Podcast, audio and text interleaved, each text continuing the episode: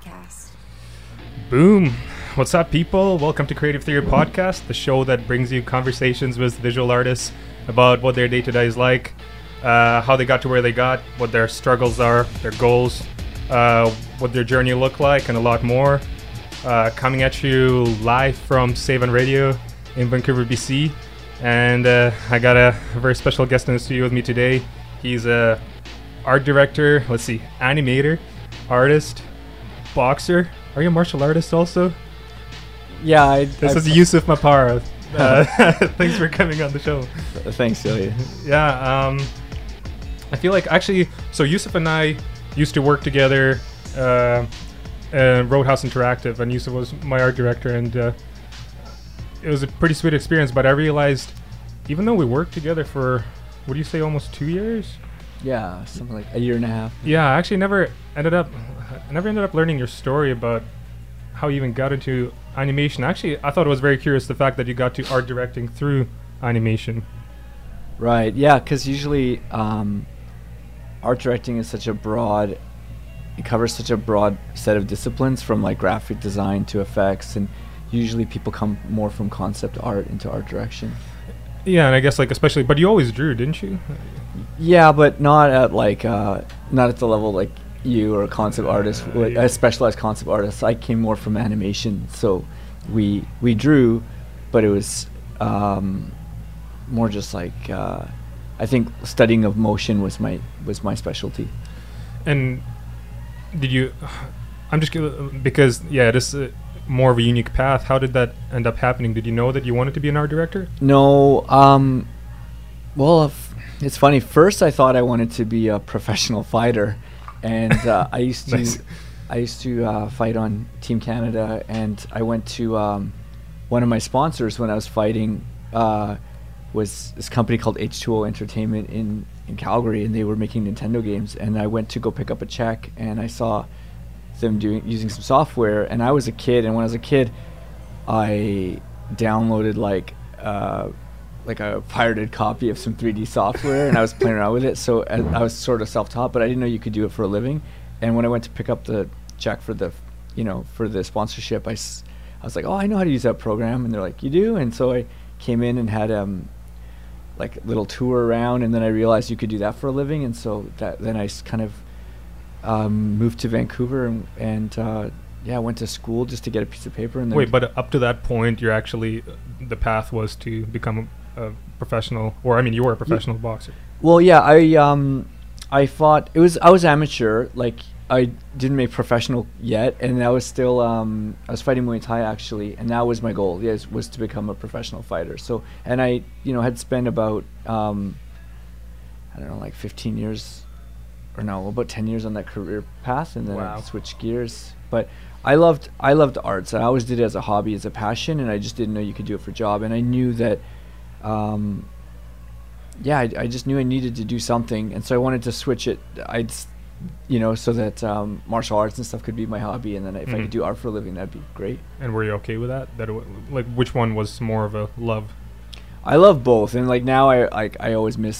It's hard when as an artist, because you have to choose what you want to do, and that's like a hard yeah and you sacrifice other things that you love. And so I love too many things, and but my love of many many different things ended up in a way um diluting each skill set. But then as an artist, I became like I had a broader foundation, and that, that later on as a as a director, that broad foundation was my main tool. Mm-hmm. that I and I but as a specialized artist, it was always like, you know, because I love so many different things, like playing music, mm-hmm. um, boxing, all that stuff, and they were all unrelated. But when you start directing, the broader knowledge you have kind of ends up being a valuable tool.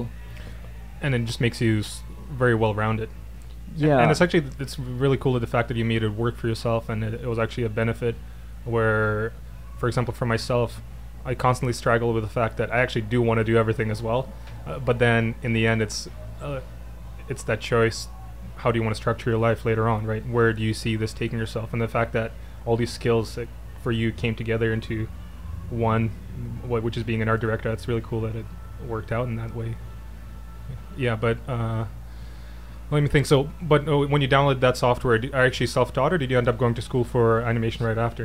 Yeah, so when I was in school, I was taking this like AutoCAD program because yeah. I like uh, was into.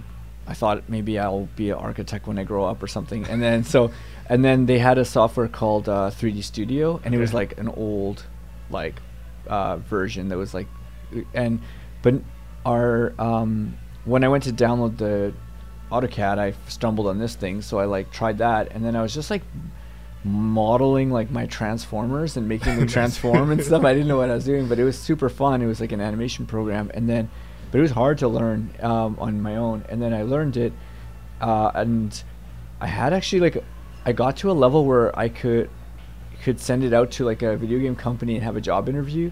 Wow. But but then Wait, I, just all by yourself. Yeah, wow. e- even as uh, um, but then I could never like. land the job because I was quite young, like I was in high school, and I didn't have the maturity to understand it was a professional. But were they not hiring you because you're young? Did they know? I had an interview. Um, At what age? I was like um, seventeen, I wow, think, nice. And I had an interview with Electronic Arts, yeah. and I came out to Vancouver, and there were seven people around a table, and they interviewed me. And then at the end, the guy was super nice, but he's like, "We can't give you the job." I was like, "Why?" He's like, "Well, because we we were actually applying." It was for a lead artist position, and I, I was like, "But I passed your art test. Like you brought me out for it." But I, they, I don't think they expected like some kid in high school uh, to be like, you know. So that's too bad that like your maturity is the only thing that stopped you from. Well, I wouldn't have did a good job because maturity is a big part of it, and it is a big part. And, and what happened was like I remember they asked me questions like, "Why do you want to work at Electronic Arts?" And you're supposed to answer like. You're supposed to answer something like, "Oh, you guys are an industry leader," yeah. you know, and, and this. That. And I answered, "Oh, it'd be so cool. I could move out of my mom's house and buy a motorbike." That was. Oh, you, you had ambitions. That's pretty awesome. But I guess at that point, even already, your mind was already working in that mode, whatever that mode is, because I don't think everyone can pick up a three D package, especially on their own, and just get into it. Why do you think that is, or how? Do you actually do you think you had something in you that w- just makes you a lot better? Um, yeah. So I used to. This is another weird thing that I don't know if people know about this scene too much, but when I was a kid, there was there was it was before the internet. There was um, this thing called B B Ss. Okay. And um, B B Ss were like uh, you dial up on your modem, and then you just you know people chat, and there's like different programs you can download and stuff. And so there was this whole um, secret kind of like. Side of B B Ss where it was like the pirate B B Ss, and they had like video games and stuff on there, and you needed like little code names to be on there. And I used to draw ANSIs. ANSIs were these really low resolution like pictures. Okay, were like emojis kind of thing? Is that no, they were like full screen, like just using big blocks, and okay. and it was just like you. It's like imagine you're just building a elaborate comic book ch- picture out of.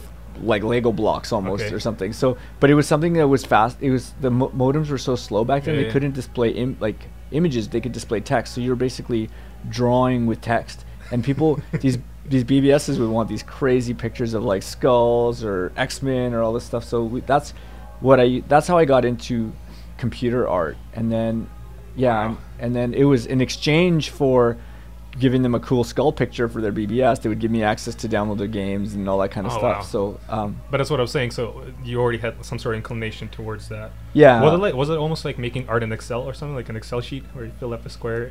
Kind of, yeah, yeah. But what, was it, um, so because it was text-based, did you actually have to learn some sort of coding, or was it pretty simple? No, no, no? It was just, yeah, you hit one button on your keyboard and it makes a block, you make another one, it makes a half block, and you just kind of... Nice. Yeah. And the fact that you spent so much time in that... Yeah, it was like really dorky stuff, but it, it um, I don't know, I, I from that, on one of those things I went to, yeah, that's I stumbled on one of those three D programs, and then I just, it, I had a lot of fun just making a cube fly around, and then I'm like, I wonder if I can make a transformer, and mm-hmm. then it, and then I started asking my friends, do you still have your transformers from when you were a kid? And then, yeah, pretty soon I st- was into that, but it was just like for fun. Just kept going from there. Yeah. And then, this is usually... to me an interesting topic is that everyone starts out drawing usually, you know, pencil, paper, and then maybe some paints, but then you end up in animation, and I'm or you know some people go into three D modeling, but I'm always curious how that transition happens where you know you'd think that the path would just continue, you'd be drawing and drawing more. Actually, well, I mean two D animation is still a lot of drawing, but how did you make that choice? Because it sounds like you're actually doing a lot more three D modeling as you're picking up that software to then transition to Yeah, as a kid, I used to draw a lot. I used to see my my parents had those Robert Bateman paintings of like oh, yeah. wolves and stuff, and I used to just draw them. Super it's, realistic. Yeah, yeah, and then um, so that kind of got me into art, and that's when. But then I didn't really like, you know, with computer art, I just saw it as a weird bridge between video games and art, you know. So mm-hmm. like, it didn't really seem like te- it didn't think of it as technical. I just thought of it as kind of like a game you can play to make art, you yeah. know. And then um, I continued drawing, and and that was always a big part. But then once I got into three D modeling, um, I really liked the sculpting and the mm-hmm. painting textures. And then I um, I went to school just to get a piece of, you know, paper, and then that's all it is. Yeah, because I, at the end I, I realized I was getting interviews, but I just couldn't land a job. And then I was like, I'm just gonna go to school and get like a, you know, certificate or whatever, and then I'll probably, and then that worked, and then I was able to get but a job. But you did it just to make it look good rather than to learn. Yeah, to make it legit. Like, did you actually not learn much in school? Um, I learned. Uh, so this is the interesting thing. So I was already a very proficient modeler. Mm-hmm. So when I went to school, um, I had wasn't really trained in any animation, and then the teachers there really started like uh, exposing me to animation and the principles of animation, mm-hmm. and then I really got into that. And then when I applied for my first job, um, I applied as a character modeler, and they said, you can have the character modeling job, but we liked your animation too. Oh, wow. What would you w- want to do? And this is, I guess, going to probably be the theme is, do you specialize all your skill points in mm-hmm. one thing, or do you spread them out? So then I was, I realized, I'm like, I'm a good character modeler, I could probably do this job well, but they're offering me a shot at animation, which I'm weaker at. But if I take that job, then I'm going to get to be better as an animator. So yeah, I'll, yeah. I'll, I spread my skill points. So I, I took the animation job, and then I got I started learning animation, and then my character modeling skills got rusty, and the tools, you know, changed over the years. But then I was an animator who could model, mm-hmm. and then, um, and I think it's funny that in the end, when I started art directing, um, those, like having a broader skill set helped me lead a team of both animators and and modelers. Which uh, it just means that you understand them better, yeah. and you can talk to them in their language. Yeah, exactly. Yeah. That's really cool. But when I, I guess when you picked that job, the idea of being an art director wasn't in your mind just then. It was just, I want to be good at animation as well. Yeah, yeah. yeah I wanted to, um, yeah, I just wanted a chance to like sit with senior animators and learn from them, and, awesome. and, and you know, just do that for a year or two years and so see how much I could soak up.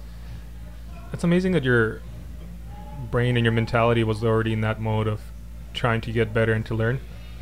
I think I'm trying. I'm trying to think when I actually started thinking of, okay, I want to surround myself with people who are better, so I can get better. Because it, it gets intimidating and it's scary and it's not pleasant. You know what I mean? But the fact that you were already doing that, how, how, how did you know? It's well, how did you know the tricks? It's very similar to what you did, because you started as an animator. Yes. And then yes. all of a sudden, you were at a company, I believe, that was like, hey, do you want to do some concept art? And that wasn't your forte. That was like your, you know, but you were like, yeah, if I, okay, put me in. And then you started doing that. And then all of a sudden you became an amazing concept artist being Thanks. by doing it for eight hours a day, right? At that point, I wanted to wanted it to be my forte, which is why I think I jumped on the opportunity right away, because I wanted, I just enjoyed painting, I think, a lot more than animation, which is why I'm just trying to remember when I started actually consciously trying to put myself in a situation where I was, you know, the least or at least skilled, because I really crave it now, where, because, you know, I guess hopefully, or I have a better understanding of what it takes to be, become a better artist and just to grow as a person.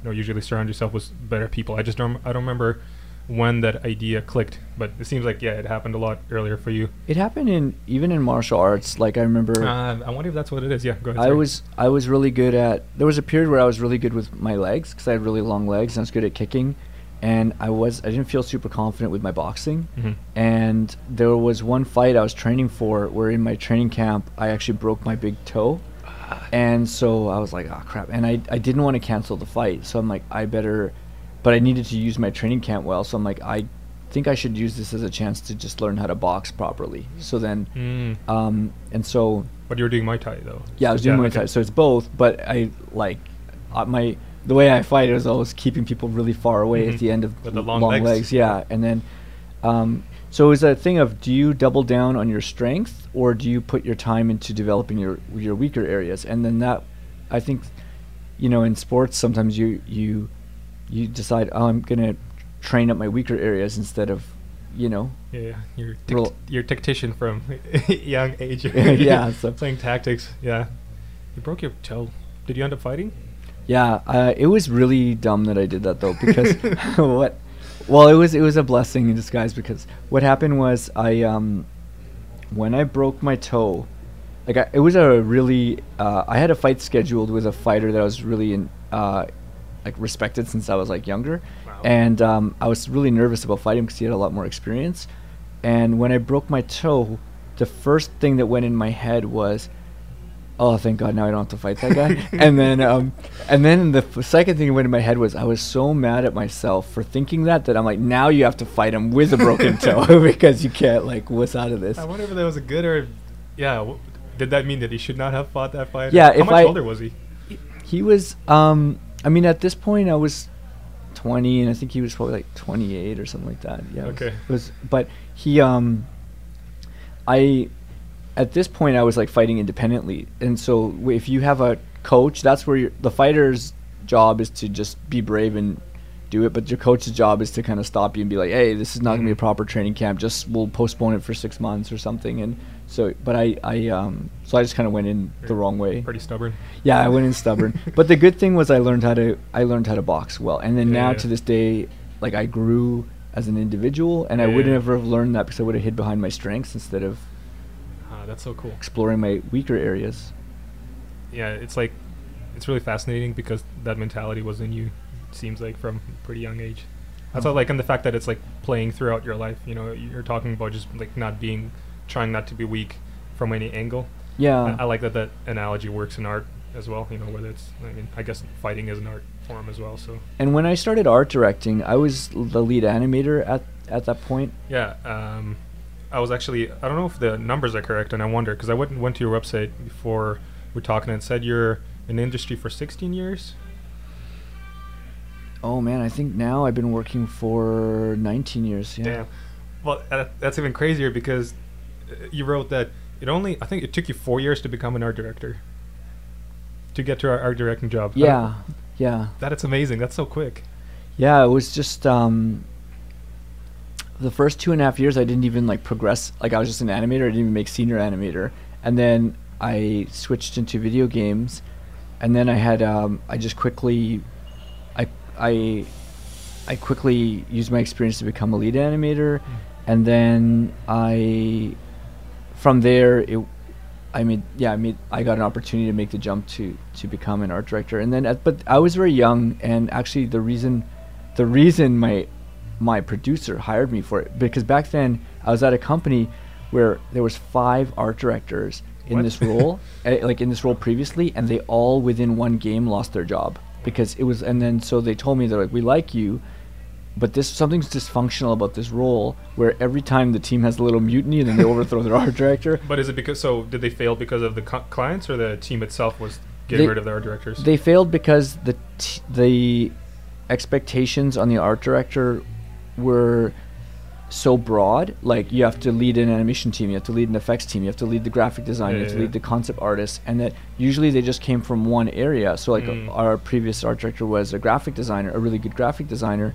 So then that's kind of odd, actually. And then when he he had confidence directing the front end and the, the mm. U I, but then when it came to like character design or um, animation, he sort of was like scared to make a call, and then it didn't really like work out well for the team. Mm-hmm. um, he was a great guy, but it just and then I've, you see it all the time. Somebody's in one discipline, and then um, so usually the ones that can kind of succeed in that come from concept art, yeah. you know, but. Um, But in that case, you know, me, my broad approach mm-hmm. actually helped me because I could I could kind of communicate with each of the teams, mm-hmm. you know. Um, it's almost like a different style of art directing, right?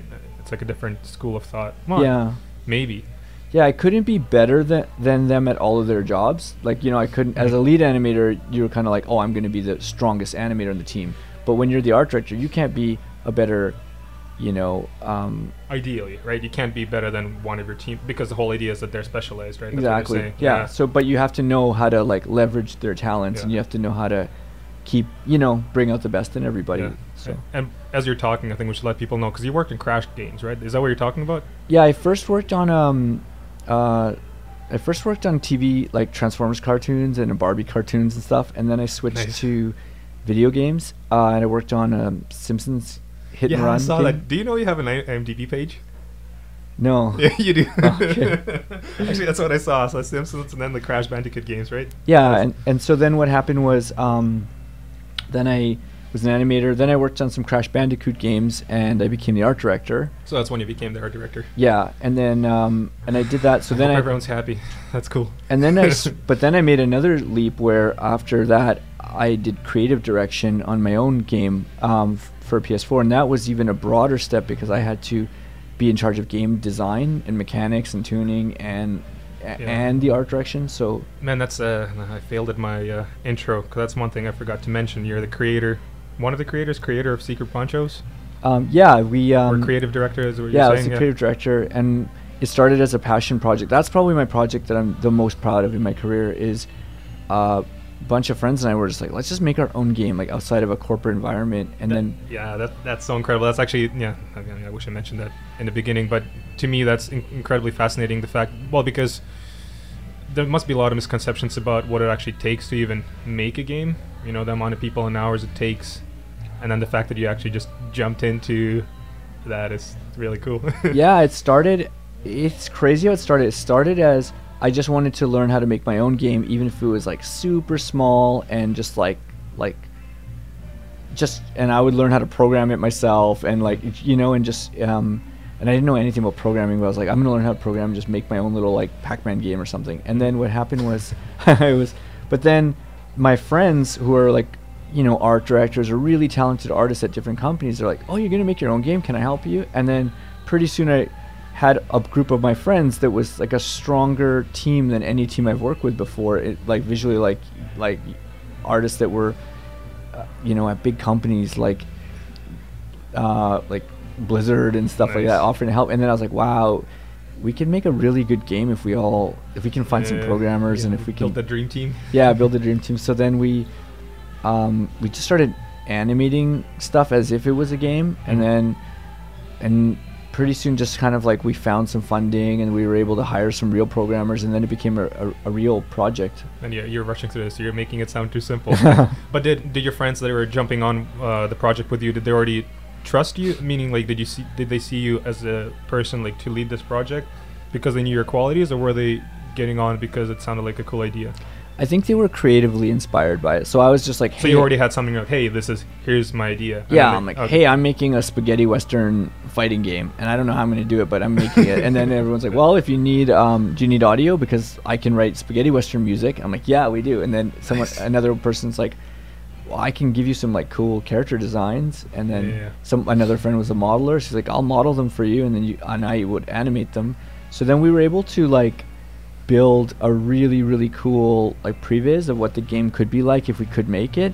And then we were with that we were able to get some we got a letter from Sony saying, if you can make this game, we'll let you put it on the PlayStation. Oh my god. At what po at what point did that happen throughout the process? That was really early on, like before we even.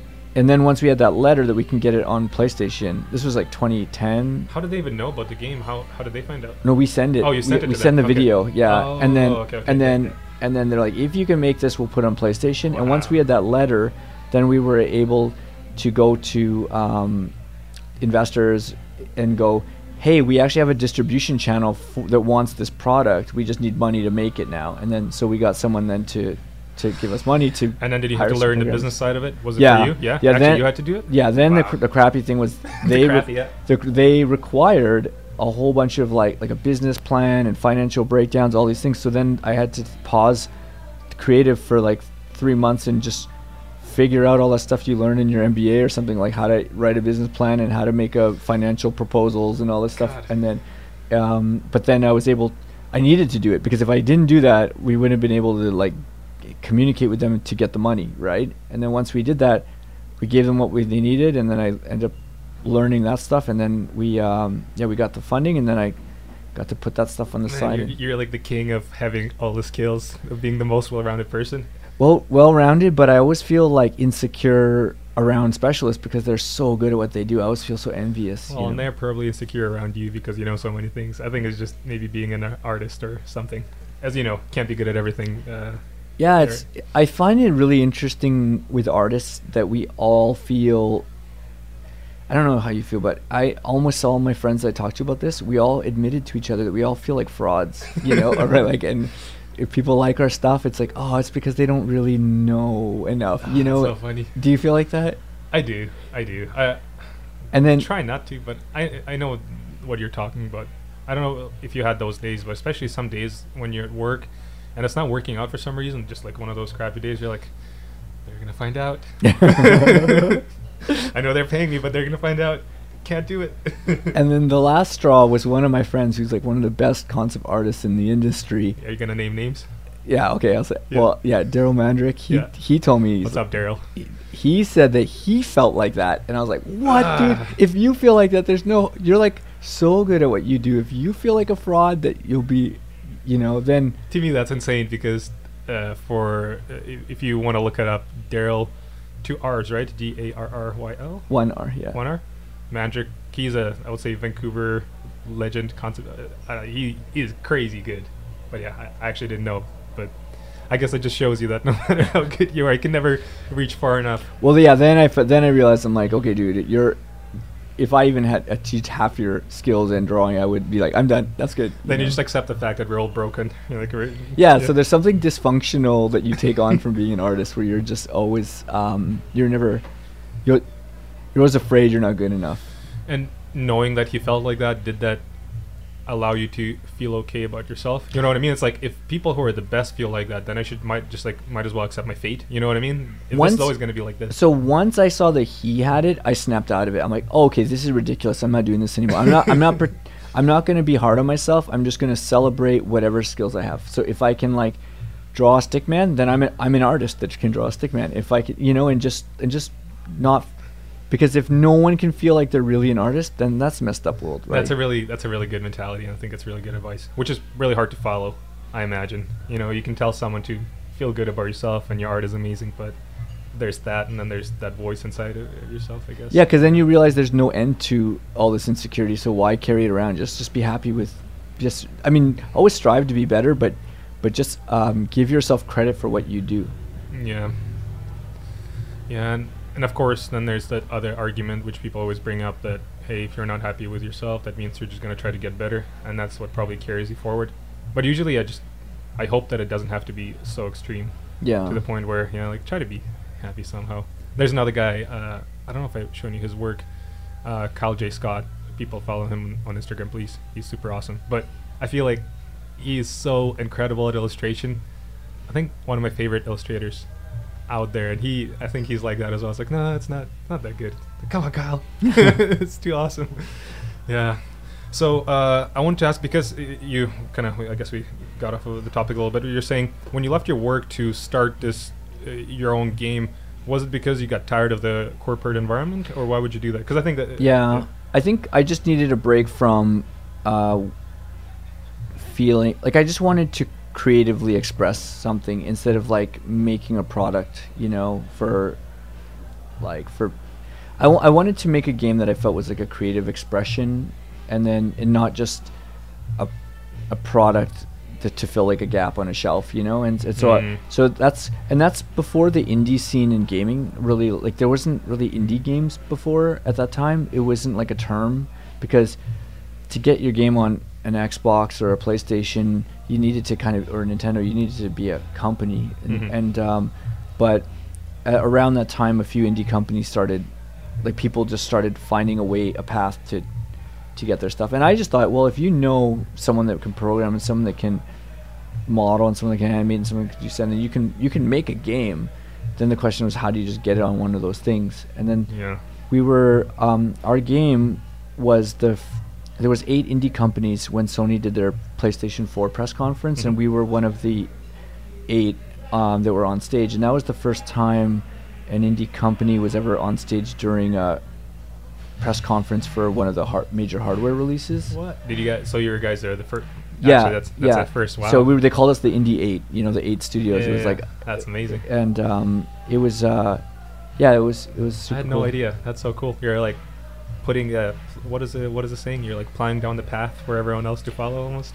Well it, yeah I'll, I'll I mean, all the early indie companies, they really, they broke through a barrier where, and then it made it easier for other indie co- indie developers to see like, hey, now there's actually, actually works, right? Yeah. yeah. And it was tough. Like even when when we went on PlayStation, Sony actually back then wasn't even allowed to send dev kits for you to work on in your home. Like was they, that secretive?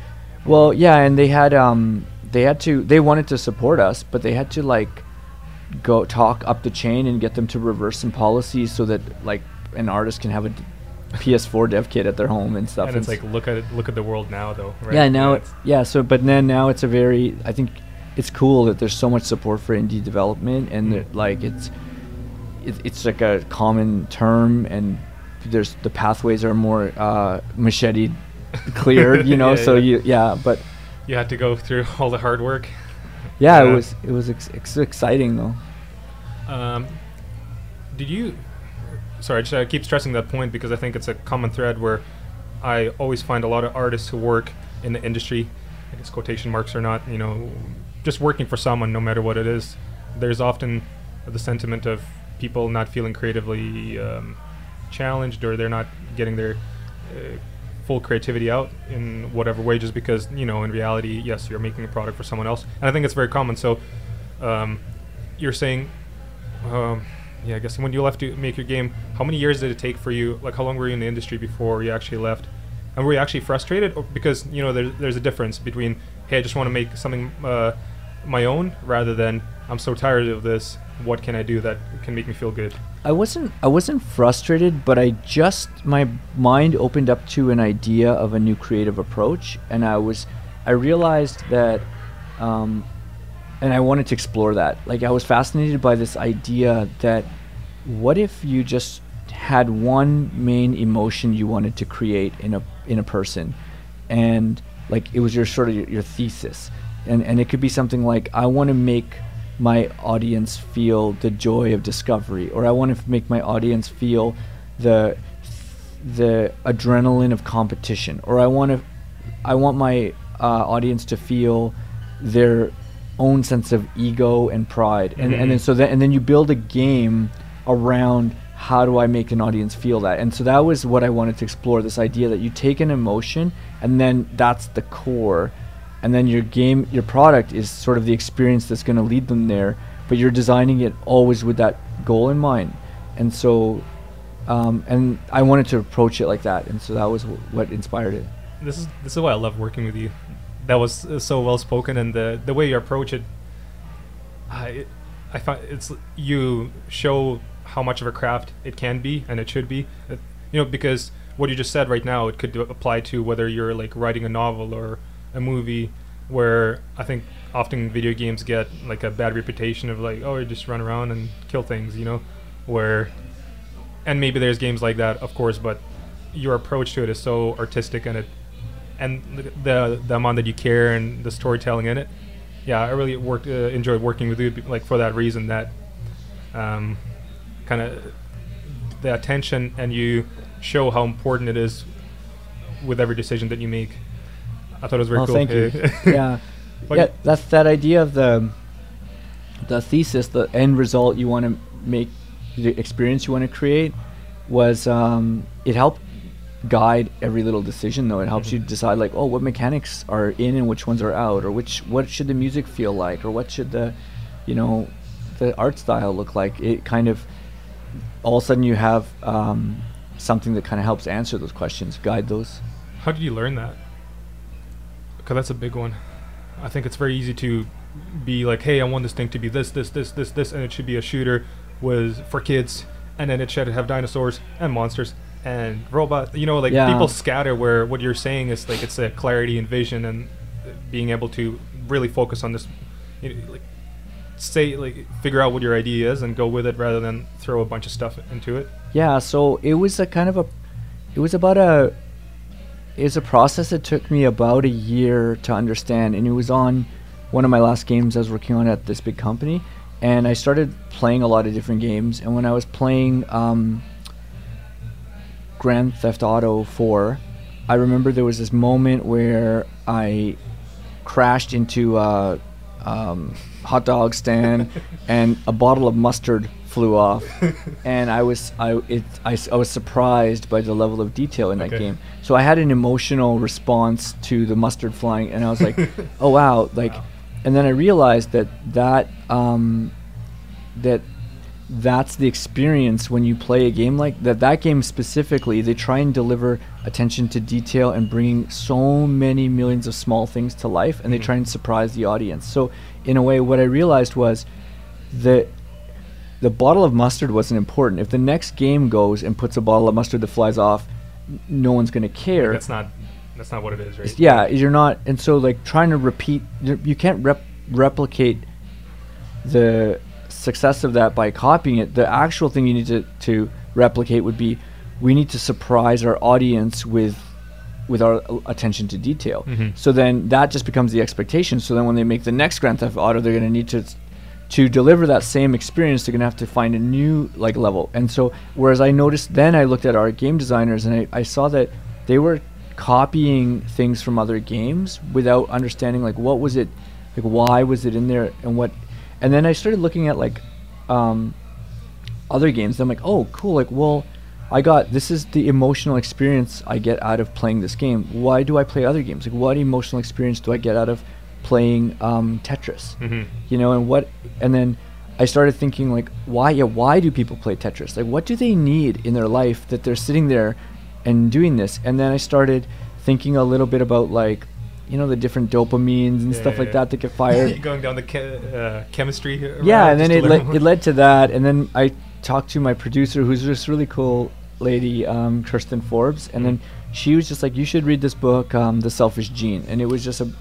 You read that? Yeah, yeah. That's so cool. Who, who was it? Um, do you remember who wrote the book? I just... Uh, I think it was Richard Dawkins. Dawkins, yeah, yeah. Because yeah. I, I actually listened to, I think, an audiobook of that.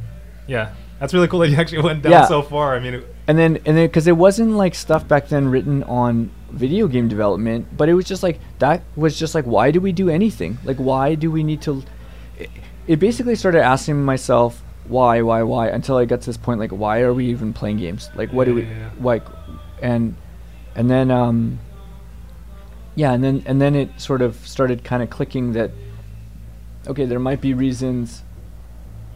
There might be reasons um, in our biology where we feel that if we, say, need to compete with each other, where if we're practicing competition, we get released little, like, dopamines yeah. that make you feel good. So then it's like, okay, well, then I know, then I kind of reversed my um, process to be like, okay, well, I should just start there. Like, I should just start at, like, what is the, you know, emotional experience I want to create. Were you doing it for the right reasons? Uh, I guess I'll, I'll explain because...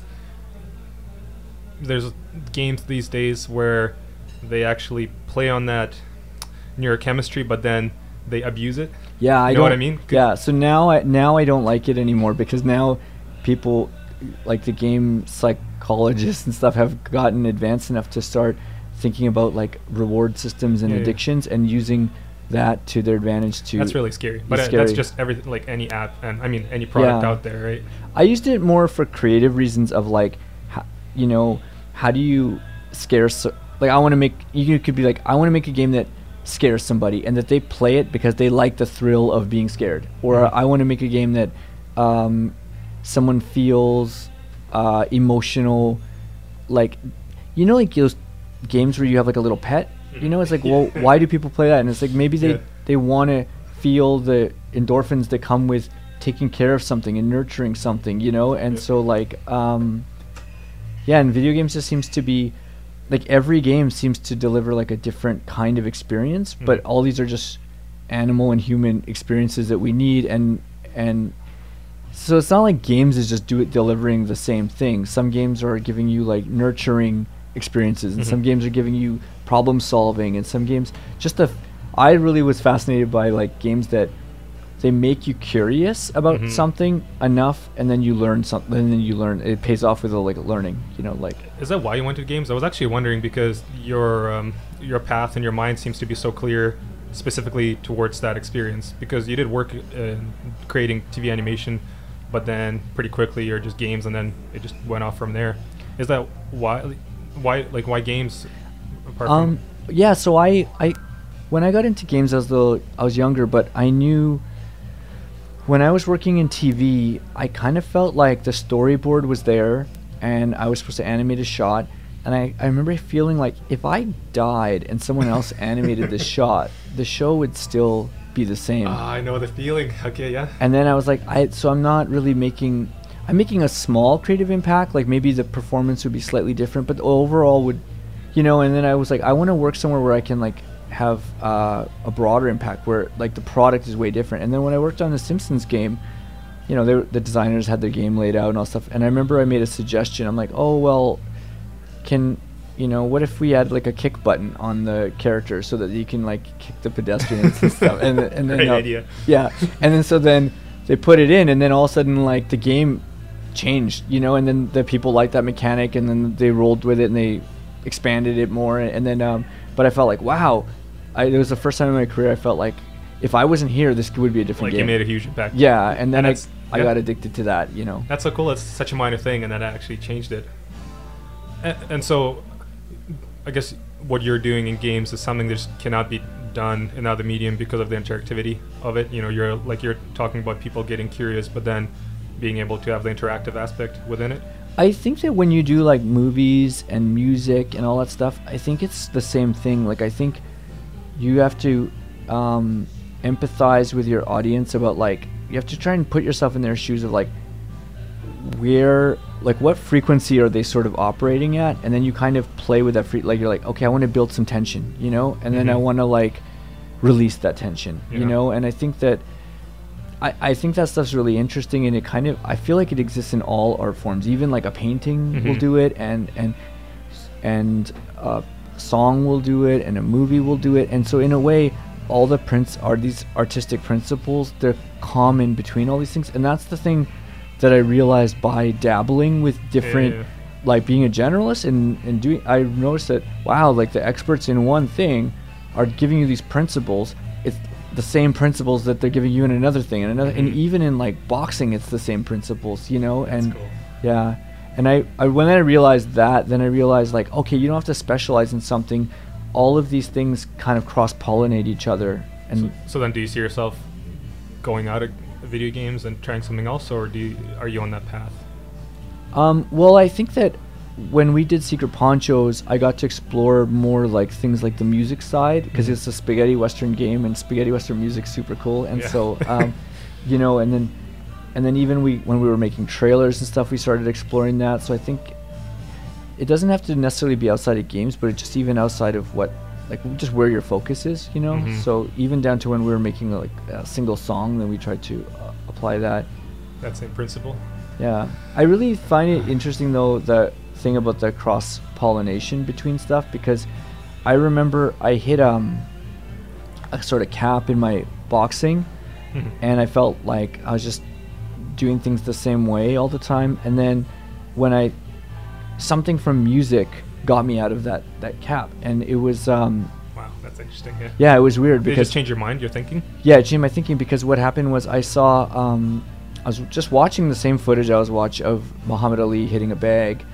But then I noticed the way he, like the way we were trained to hit combos is we like learned the let, like it's like A, B, C, B, like might be like jab cross, hook cross, right? Mm-hmm. And so we thought of it like that. But when, when Ali was hitting the bags, he wasn't really worrying about the combo, he was worrying about the timing. So in, so there might be A, B, C, B, but that's different than, like that might have a rhythm like ba, ba, ba, ba. But you could go ba, ba, ba, ba, or ba, ba, ba. But, but, you know, or, and, and which so, is music and like, I guess, the yeah. kind of one rhythm. Yeah. And then I realized it's like, oh, the punches don't matter. It's the rhythm that matters. And then, and then he just had a natural sense that he would just say the rhythms. And then that's why he was so good at, at, at his timing. And then I was like, um, it just opened up that, and when I, I th was learning, when I was playing music, um, my roommate was a jazz musician. And he's like, "Why are you always hitting everything on the? on, every time there's a beat, you're you're, four, you're playing it on the beat."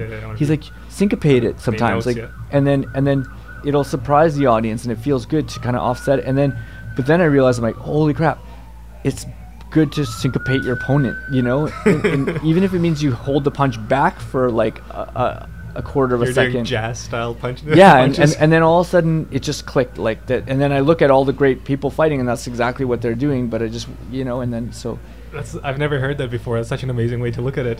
because it totally makes sense. Like yeah. the timing, because it is timing, but if you, yeah, like if you're saying you're tying it in with music, because to me it seems like most people do have that, um, it's like the timing in you, it seems very human to be like one, two, three, four. It's almost like you have to break yourself. Uh, I used to play drums, or so I remember like learning syncopation was b tricky because it feels unnatural. And I wonder if that's actually what boxers do. It's like they they break the rhythm. But yeah. I mean, it's not. But it's not like you think of it in four four. You know what I mean? Like it's not like you're thinking it's like one, two. But uh, I wonder if, what kind of relationship there's there. Can good boxers play drums really well and play I, weird timings? I think there's different people with different fighting styles, and I think there's definitely like the Mayweathers of the world and mm-hmm. stuff. They have just good rhythm, and you know, and they or guys like Ali and stuff. They have a strong sense of rhythm in everything okay. they do. So, but then you know, there's obviously you guys that are just gonna like.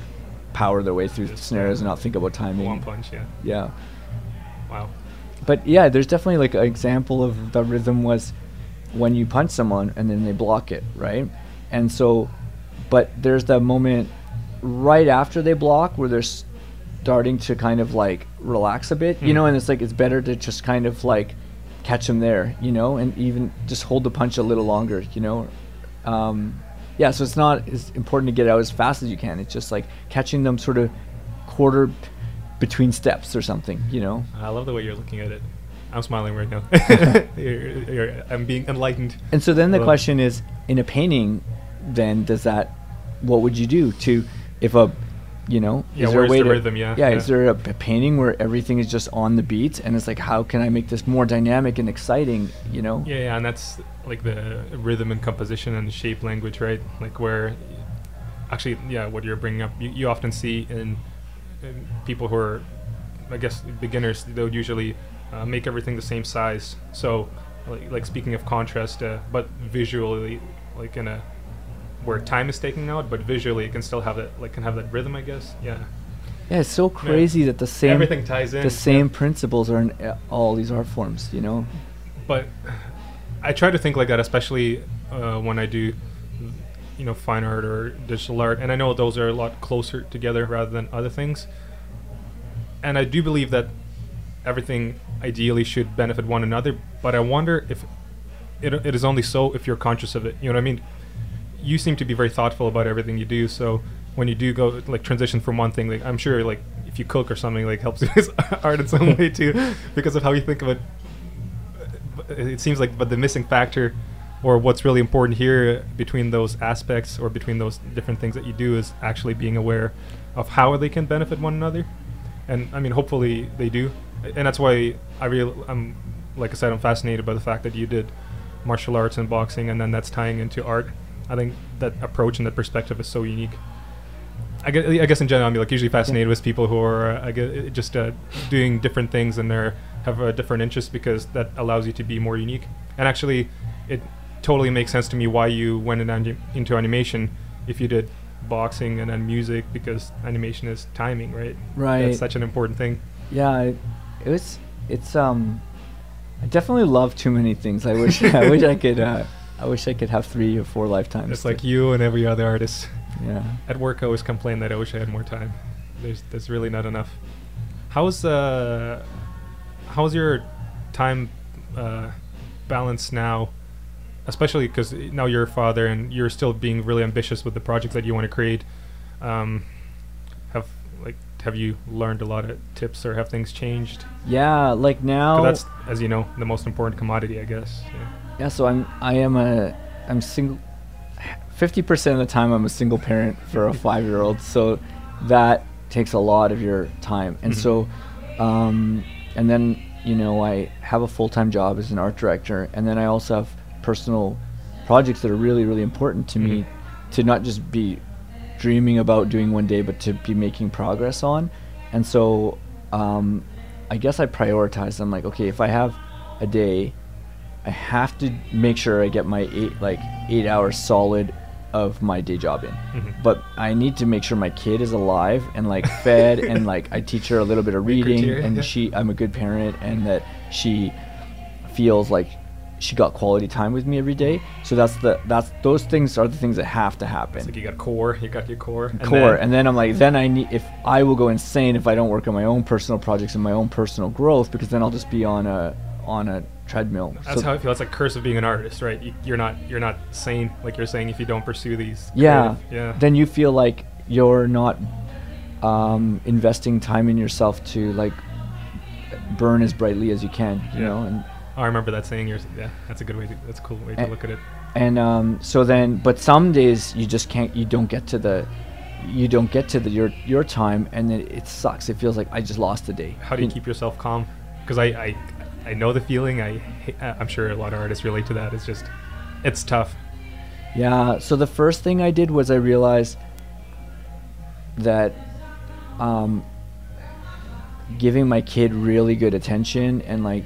Te- like spending time with her, that that is an accomplishment, like that that's like a so then the first thing I did was I stopped beating myself up over it, because I'm like, I am accomplished, like I'm actually creating, like just like a piece of art, I'm creating nice. a kid, like, and I, her her psyche and her exp- her memories of like being a kid. Mm-hmm. So uh, that is an, an art that I'm creating, so then I I, I, I can enjoy those days, you, you know. Just change your mindset. Change my mindset, so I'm like, okay, project. so yeah, so yeah, she's a project, and, and then, and then, um, so then I, st- I get out of that thing where I'm beating myself up over it. But then the next thing is I'm like, um, do even like t- fifteen or ten minutes of what yeah. you love. Just like find a way to just schedule that in, and then you don't even have to. You just need to sit down and draw a couple shapes, and then it, yeah. that's different than a day where you just didn't do anything. Dude, but you're you're super hardworking, and I think we actually skated by the fact. I mean, there's so much to talk about, but we really kind of skipped how long it even took to make the Secret Ponchos, the game, because right. I feel like you, you just just say it like it's no big deal. But yeah, how long did it take? Oh, we're still making it, so we but it, we. I mean, it's it, out. Though. Yeah, it's like out. It, yeah, so we it took um, it took four years for the game to come out. Exactly. And then and then we kept. Then we brought it to uh, P C, which was another year, and then we now we're working on um, you know upgrading the game and making it a free-to-play game. So yeah, it, it's been uh, it's been about been working on it like eight years now. Jesus, see that's funny because they just say, oh yeah, I just made a game. It's like okay, no, you spent four years of your life, and it was uh, the four years were full-time working on it, right? Four years, yeah, we're wow. full-time, and then that's insane. I think. Once again, you're, you're not giving yourself enough credit in this case. I think you should brag about it a lot more. Be- because just think about how many people have ideas of things they want to create. It's like, hey, I want to make a short film and maybe one day a movie, and then, or I want to make a book. And it's those challenges are not only incredibly hard, they're going to take yeah years of your life. And to com- yeah, just the fact that you did it, and it's such a cool looking and uh, uh, I guess like even the way you approach the mechanics, and I'm sure that also came from probably fighting as well th- for that game is it's so cool. Yeah, the um, thing I learned from that game, and I had a friend when I the same guy, uh, my friend Kevin Walsh, he was the jazz musician guy roommate. Yeah. I remember at one point he was like, "I'm gonna write a novel," and so he sat down and he had a story in mind. He started writing a novel, and every day, before and after his work, he'd go to the coffee shop and r- work on his novel. And he was working on it for like five years or something. And then by the end, he hated his novel. And he was like, I hate this. Like, I, I learned so much about, like, how a writer should have a voice. And he's like, I hate everything. And then he just didn't want to finish it. And then because he grew so much during that five years. And then um, I remember um, when I was working on my game, I kind of felt the same thing. And I learned something about the creative process is that when you start a creative project, it's really exciting, and you just get all these endorphins and dopamines from just the the imagining that you're a guy that made a cool thing, and imagining you just imagine you don't even fully imagine the whole product. You just imagine the highlight reel of everything, and you're like, it's really exciting. Then you make it, and you it's fun when you start making it. Every single minute has a lot of progress, mm-hmm.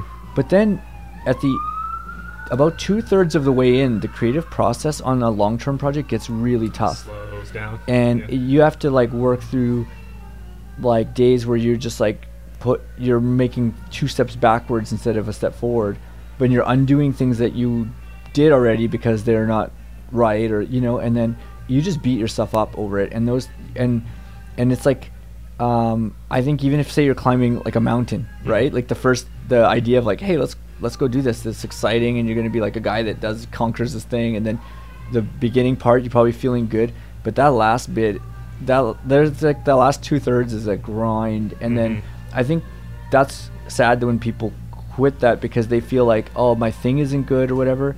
The thing I learned is that's just a normal part of the creative process. So you should just be like, oh, now I'm just in that part, and you got to finish, like just finish stuff, you know. And did you yell at your friend to finish his book?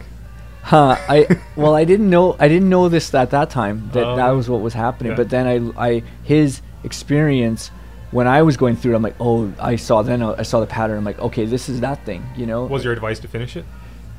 Uh, to finish this project, because yeah. what you're saying is that what you learned is to finish this, and I, I can see how, yeah, if something takes you years and then naturally, or hopefully, I mean, I guess it's not naturally, but hopefully, if you're learning and getting better, because not only that's the goal, it's a natural progression of being a creative.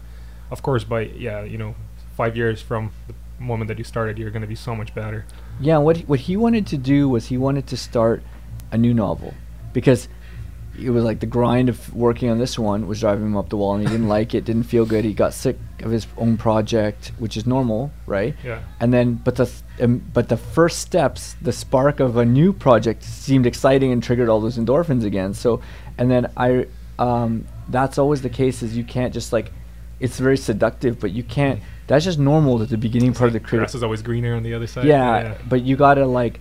You got to finish stuff, and the, it's always a grind, you know. But it's once again, it's your, you talking from that uh, the creative, the creative gene perspective. Is that the name? The Sorry. selfish gene. Selfish gene, the creative, selfish yeah. gene. Just like uh, I guess understanding your psychology, right? The way you're talking, yeah. It's like, I, I know there's no more dopamine for this. You've been doing this for too long. Yeah. It's boring.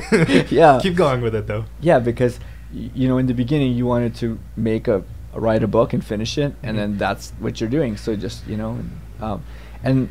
But I I had to go, there was a period on Secret Ponchos like year three and four where at like two in the morning I'd have to just like put on some motivational music and just go for a run and just like, and or like listen to some in something inspiring. That's and just call. Feed myself motivation of like boxing or whatever I could get my hands on just to kind of get tough, get in that tough mm-hmm. mindset where I'm like gonna, uh, it's, I'm not gonna quit, you know? Did you listen to Arnold? I listen to Arnold yeah. a lot. Yeah, he's good. He's good for that. I listened to all of those. Like yeah. those. Oh, like they were my basically running soundtrack, and I had to. Nice. It became a ritual to listen to those things whenever I got. I. It definitely helps. Sometimes it could be too much though, but it helps. You know what I mean? Sometimes they're such grand personalities, and the achievements are so inc huge that almost like it does the opposite of the effect. You're like, well, I can never get there, but. Yeah. I know that's not how you're supposed to re to react to it.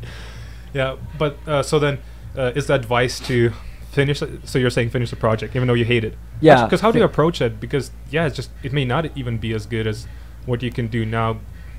You know. Uh, finish it because it's true that you gained experience and your next one will be better, but you need to, um, you need to gain experience finishing things too.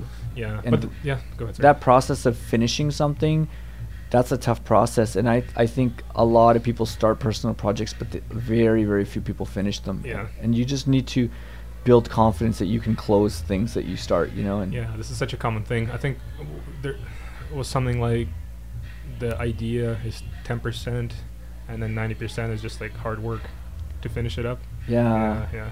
And I think that idea, even if you hate it, say you wrote a, your first book and it. And you, you were like at a beginner level when you started it, and then five years later you're at a more advanced level, and you look at the book and you're like, oh man, like I wrote so much of this at my beginner level. If I rewrote this now, I'd be at an advanced level. It's okay. Don't just finish it anyways, and that's that's where you were at, and then your next book is going to be where you're at at that time, you know. And I think the challenge of being an artist is that, is that if you do want to present that work, which I mean you do because that's part of creative process. It's hard to show something that you're unhappy with, right. Or in some sort of way, right? Yeah, yeah, because yeah, like you're saying, it makes sense. You may not like it now, but not only uh, you're probably looking at it from your own perspective of four years, where people, most people, will probably like it a lot because you're just like nitpicking it, which I like. What we mentioned previously about people who are really good, but they're just not happy with themselves, so they think they're not good enough. I guess there, there's got to be an element in that, but Yeah, but it's sort of an illusion, like the unfinished project that in your head is like a nine out of ten or something. But is, I don't know, like there's not value in it.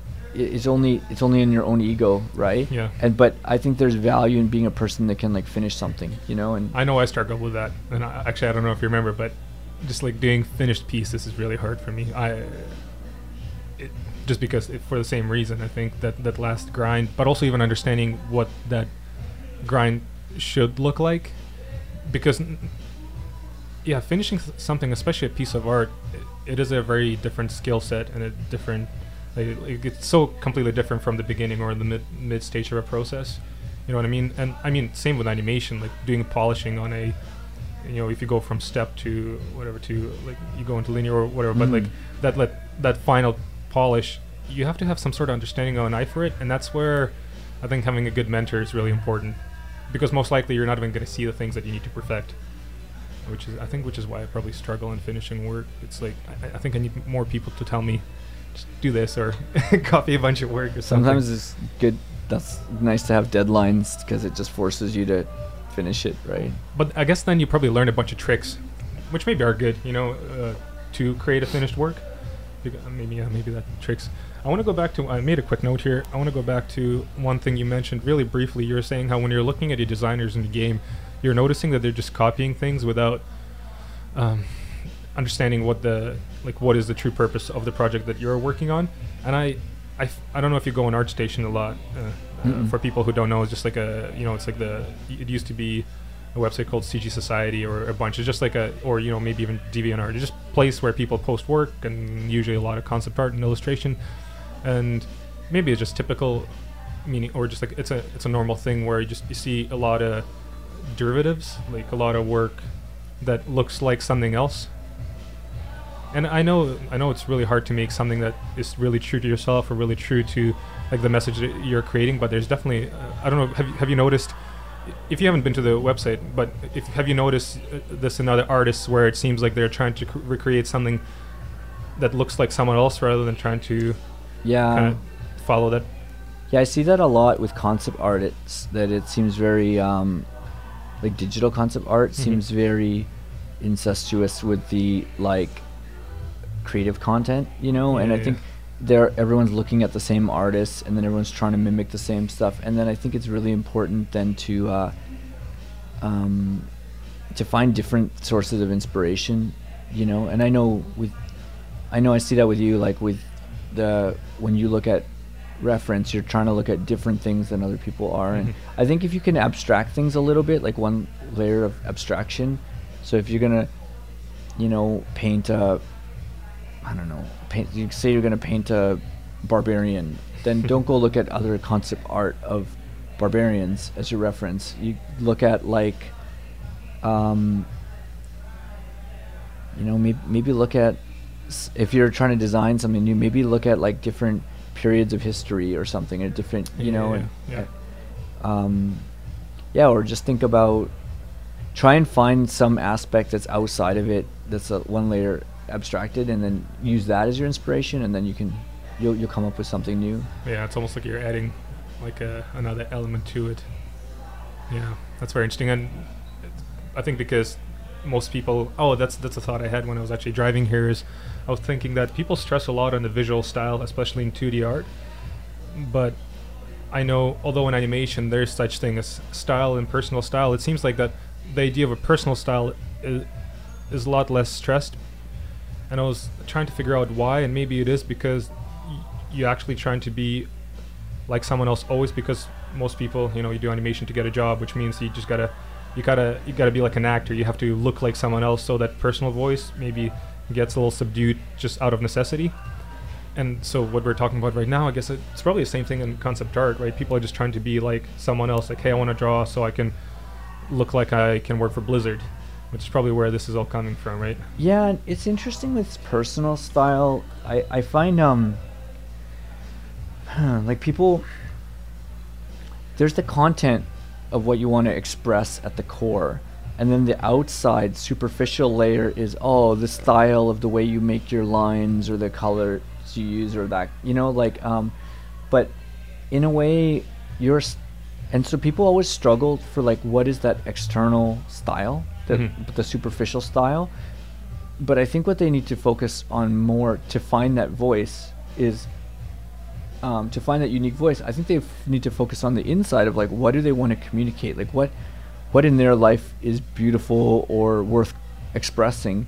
And then when you express that, doesn't matter how you draw it, it's it's going to start um, feeling more authentically like your own style, like your own personality is going to come through it, you know? What if you don't know what you like? Well, that's why it's important to like live life and have experiences and, and sort of um, be a little introspective as an artist, right? Because otherwise you're not really, again, if you don't know what you want to express, then you're just making... You're images. Just, yeah, you're just making yeah. images, then it's not, you know what I mean? You're not, I, I, I feel like an artist is exp- is expressing and trying to evoke emotion. Yeah, I've done that, just make images. Actually, on, on the previous podcast, I uh, talked uh, with Jose, and uh, we we're talking about how, uh, what you're saying, like live life to bring that back into art. Sometimes I wonder, what if you just, yeah, what if your life is just too normal in some sort of way, and then you know, of course, yeah, struggle allows you to have extreme emotions, which probably can be translated into art, but I know it doesn't have to be that, but yeah. I'll tell you a story that ties two of the things we talked together. Yeah. So I was struggling with, okay, I'm like, I want to get better at art, so I'm at drawing. Mm-hmm. So, you know, I'm drawing the same anatomy things over and over, or the same mm-hmm. things that I'm thinking that we should be drawing in our field, you mm-hmm. know, and then like superheroes and that kind of stuff. Yeah. And I'm just not feeling like I'm finding my voice with it, and I'm trying to struggle with how should I draw that differentiates me from how other people draw, you know, and, and that style stuff. And I'm not really like growing as an artist. And then with my kid, every night when we go to bed, we do this thing where, um, cause like in the beginning I was reading her books, mm-hmm. but after a while the kid books, they start driving up the wall a little bit. And so I was like, let's, um, let's do something different. Tell me something that you remember that we did today. Mm-hmm. And so she'll, she'll be like, oh, you know, we were, we bought the banana and then we forgot the banana at the store. And then, you know, and then like, she just has this like weird thing. So then I, I illustrate it. I write in quotes exactly how she worded it. And then I draw uh, an image of that thi- of her memory. And then every, so we're filling this sketchbook of, of, th- and sometimes they're really embarrassed. Like they're not my, like someone, I had to do my taxes and she's like, yeah, Papi did too much work and I watched too much T V. And I was like, so so then I, that was my illustration, me and the Cintiq doing taxes or something. And that was then a painful illustration to make. Y- yeah, I was just bored watching T V, you know. But then um, when I, um, I love the content of like these these uh, things. And as an artist now, I look from beginning to end of that book and I like improved so much, and I'm starting to find my own way that I like drawing Jaya and the way I like drawing myself. And then all of a sudden those style things just started happening organically. Yeah, like yeah. I made my own style of drawing, but it's because I was focused on genuinely expressing the content instead of worrying about the superficial stuff.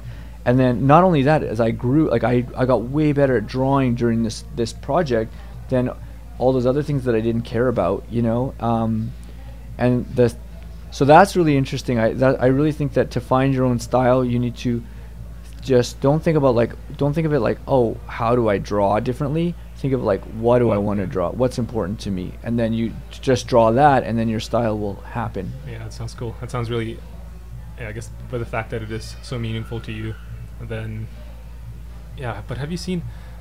I guess maybe that's why. There's, especially kind of looking in the past and like through our art history, I, how many uh, just like depictions of like here's the, the landscape, or like, yeah.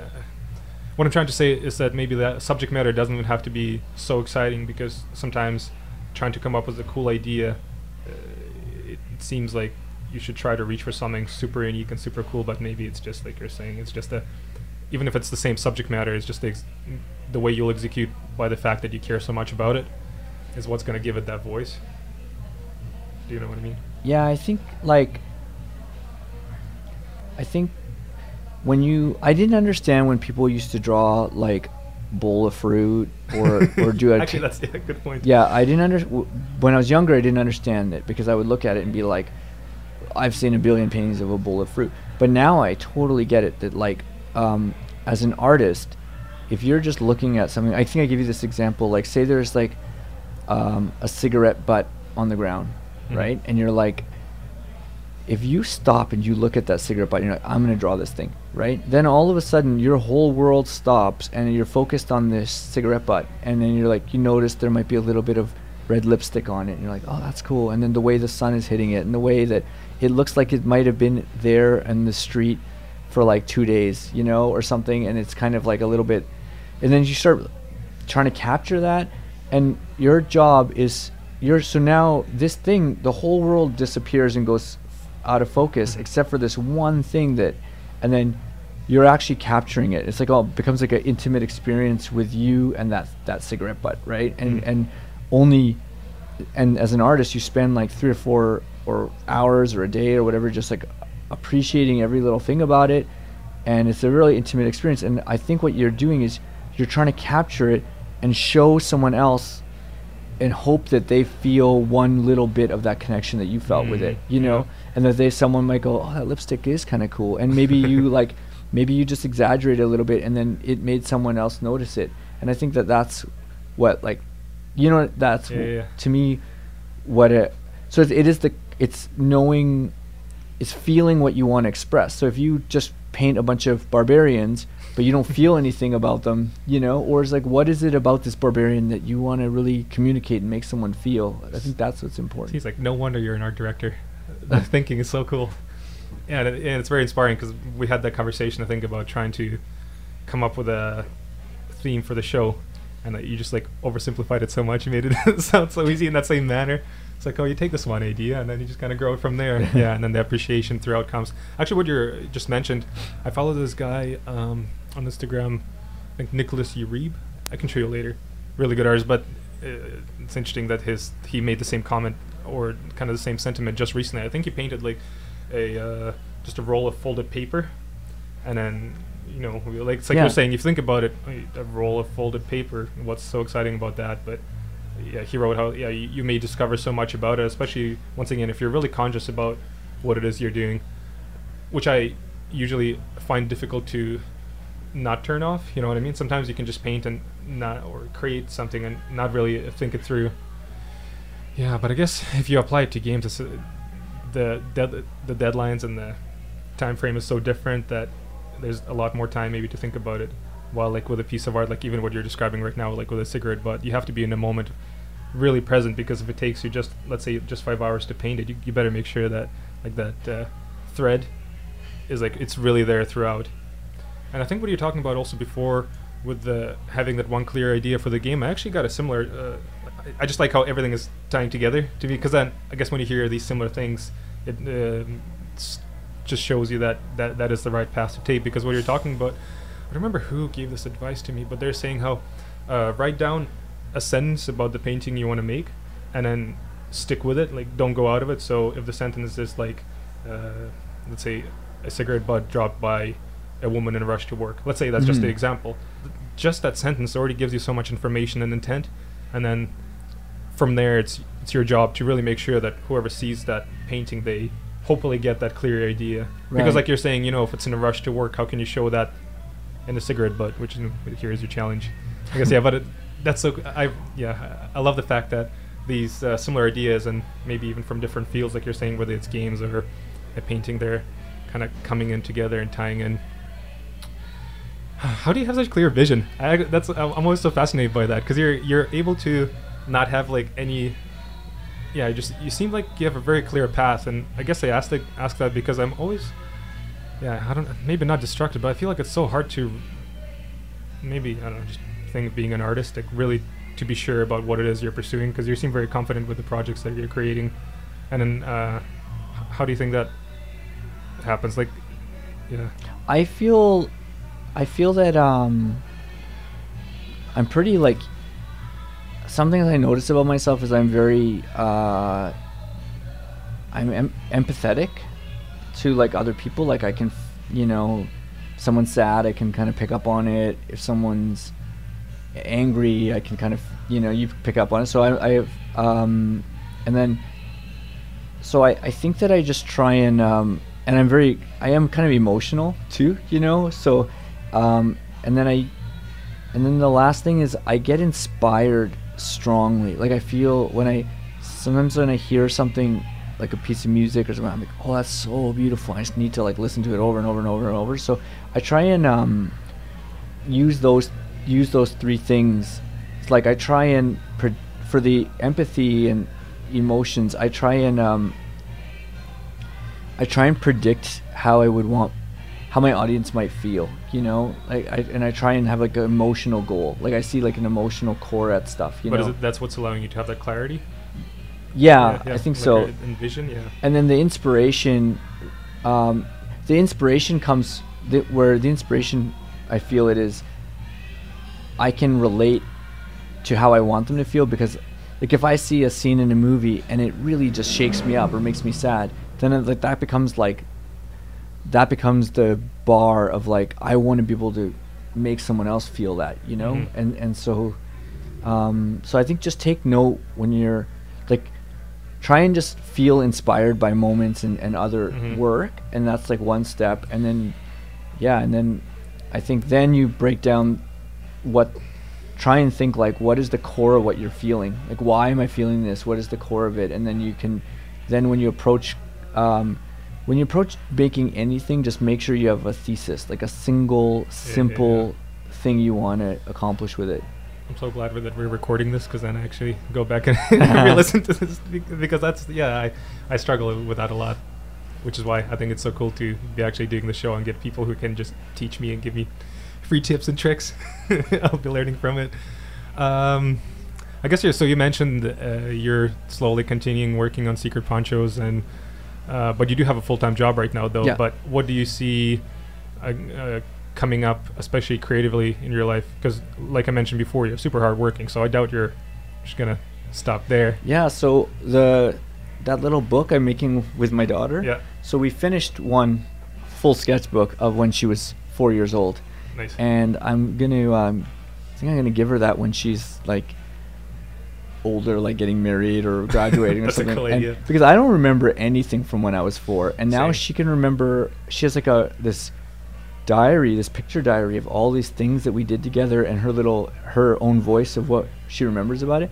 And so I'm gonna try and make one of those every year. I'm gonna, well, until she doesn't like me when she's a teenager or something. Even so, then yeah. even then you gotta make it. Yeah. Um but those pictures will be like, Poppy won't let me have a boyfriend, I hate him. I don't know. You're gonna so, make paint it all dark and angsty. But um the um yeah, so I wanna make the next year next year I really those are all sketches. For her being five-year-old, I'm gonna try and make a watercolor, but I don't know how to watercolor. But it, it's it. I'm really excited about. It'll force me to learn, and I'm sure the beginning pages are gonna suck, but I'm sure by the end they're gonna be good, you know. Yeah, yeah. And then, um, so that's one project I really want to do. We can paint together. That sounds really cool. I like that how you're finding that motivation. Yeah, like you were saying before, outside of art, which is cool. Because yeah, that sounds like a really unique idea. Yeah, and that goes back to like find what inspires you and channel that. channel that into uh, whatever you do. Do you, you think know. You'll publish those books? Or are they no, I, I, right now they're private, because um, it's nice that it's nice that it's just between me and her, and it, it removes my own ego from it. Like mm, I don't, yeah, yeah, yeah. because once I start thinking, oh, people are gonna see it on the internet, then it, I might hold back from. I might be too scared to make mistakes, and then I might be too scared to make bad drawings. And yeah, yeah. So, right now it's serving a purpose that I just it's pro you know. Yeah, I can totally relate to that. Having that pressure of knowing that there's, yeah, it's like you're saying, people are going to see it, then, yeah, can't let that get into you. Yeah. What, yeah. what about video games? Are you going to be creating something as well? Yeah, I want to, like, I always want to be continuing making my own um, personal projects.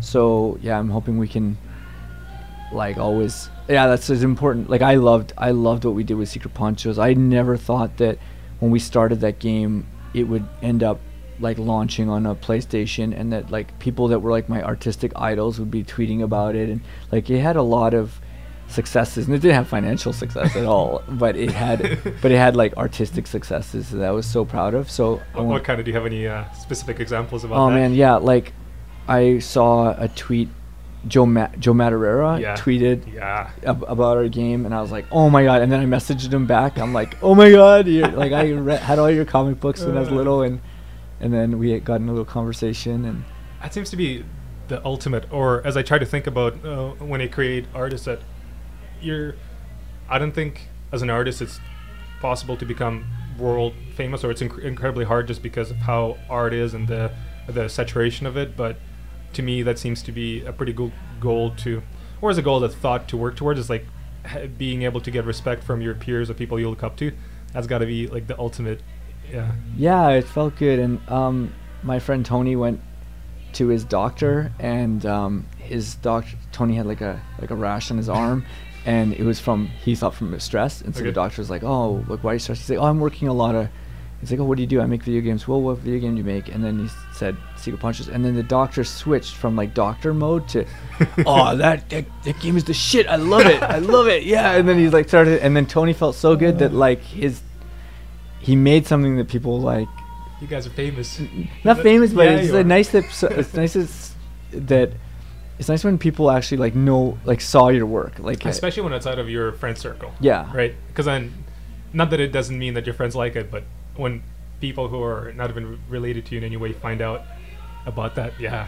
So I have That's two. A, I have two goals uh, as a in in making video games. Hmm. Is I want to make st- there's like your sphere of there's a circle of who sees it, right? You said hmm. your friend circle. So if you make a personal project, your friends on might see it on Facebook or your family, and they'll be proud of you and stuff, right?